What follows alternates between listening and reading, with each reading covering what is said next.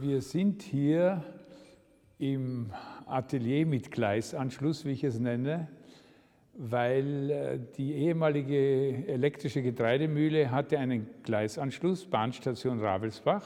Es ist ein sehr großes Gebäude mit vier, fünf großen Hallen und ich hatte so ein Ateliergebäude gesucht, weil meine Arbeit mit Ton, mit Sound den Maßstab 1 zu 1 braucht. Ich kann nicht Modelle machen, akustische Modelle machen, wie ein Architekt das macht, sondern ich muss die Akustik eins zu eins hören und überprüfen können.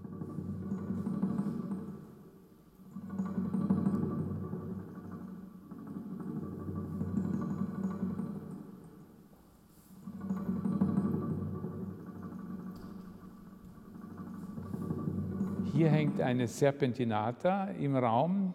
Das ist eine 48-Kanal-Installation, die zuletzt im Columba Museum in Köln gezeigt wurde.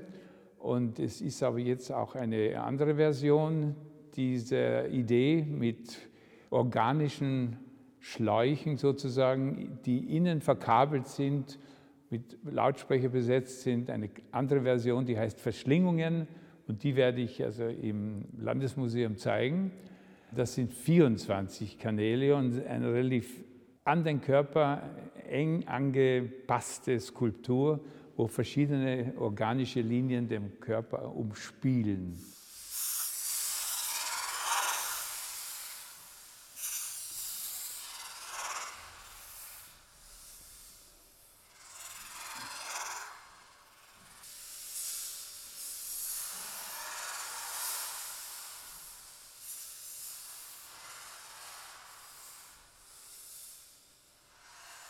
Die Idee entspringt eigentlich mehreren Quellen.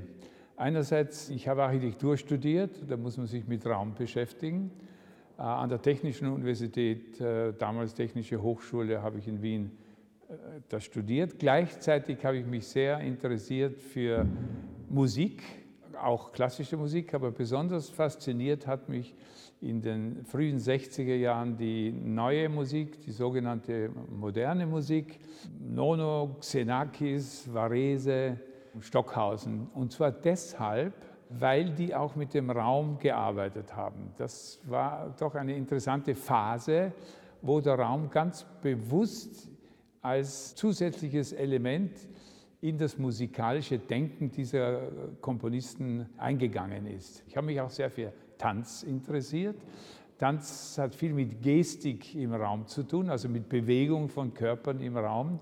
Und wenn mehrere Körper sich im Raum bewegen, entstehen immer wieder interessante Konstellationen, räumliche Konstellationen. Und wie ich nach New York übersiedelt bin 1968, ist eigentlich diese Idee aufgekommen mit Klang, mit Ton, mit Sound, ist vielleicht etwas neutraler, als Material zu arbeiten. Ich bin ja kein Komponist im klassischen Sinne, aber ich arbeite mit Ton, mit Sound als Material. Also ich komme von der bildnerischen Seite her und ich möchte den Sound und den Ton verwenden als gestalterisches Mittel, mit dem ich Raum forme in verschiedenster Art und Weise und nicht als musikalisches Medium.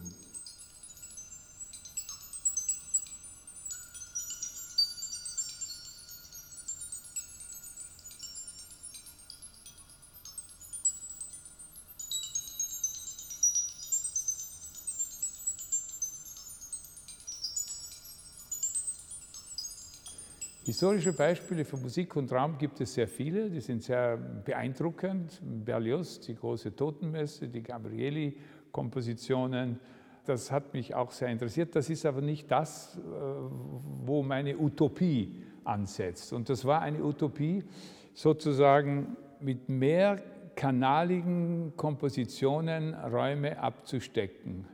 Und da habe ich zunächst einfach theoretische Studien gemacht einfach um das Vokabular zu verstehen, wenn ich die Welt des Raumes, die klassische Architektursprache, mit der Sprache der Klangwelt, mit dem Vokabular der Klangwelt mische, dann entsteht ein neues Vokabular. Und das gab es nicht. Und 69 bis 71 waren theoretische Skizzen, Untersuchungen, sehr viel lineare Zeichnungen, weil ich ja von der Architektur herkomme, sehr viel lineare Zeichnungen, dass sozusagen eine Tonlinie aus einer Mehrzahl von Lautsprechern bestehend, gekrümmt im Raum oder vertikal oder wie auch immer, geometrisch geformt Raum beschreibt. Nach 1971, und das war eigentlich eine ganz interessante und faszinierende Periode, habe ich zwischen 71 und 75 in New York in einem großen Loft, das war noch nicht mein eigenes zunächst, dann die Untersuchungen gemacht, was das bedeutet, Klang zu hören, räumlich gestaltet und nicht es als Musik zu verstehen. Und da wurde mir sehr klar, dass unser Gehirn, besonders in unserer Kultur, eigentlich trainiert ist, sofort bei Klang Musik zu hören.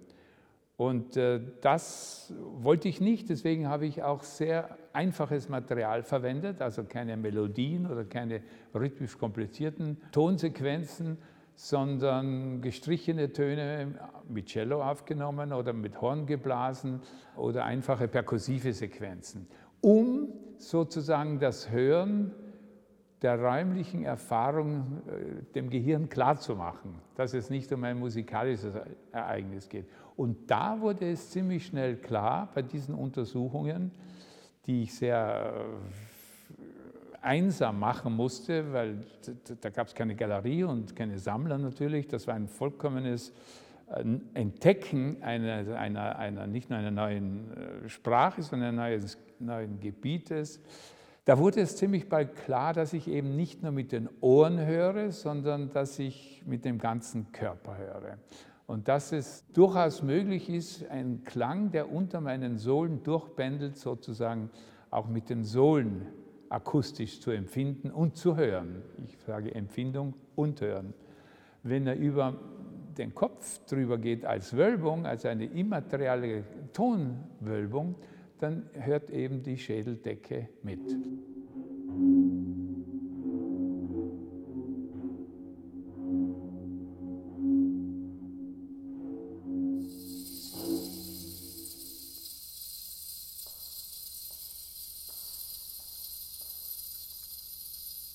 Das Interessante beim Arbeiten mit Ton als Gestaltungsmittel, als bildnerisches Gestaltungsmittel, also als skulpturales Gestaltungsmittel, ist eben, dass es nicht um den Körper herum geht, unter dem Körper oder über dem Körper, sondern es geht auch durch den Körper. Das heißt, die Grenzen der Räume sind vollkommen anders zu definieren als im klassischen Raumbegriff. Und da kam dann ziemlich bald auch die Erfahrung, die Studien, die ich vorher theoretisch gemacht habe, waren meistens sehr große skulpturale oder architektonische Projekte. Aber in der Untersuchung wurde dann immer der Körper interessanter und auch wichtiger. Und da entstanden dann erst diese ganz frühen körperbezogenen Tonraumskulpturen wie die Tonliege oder den Tonanzug, die wir ja auch hier im Landesmuseum zeigen.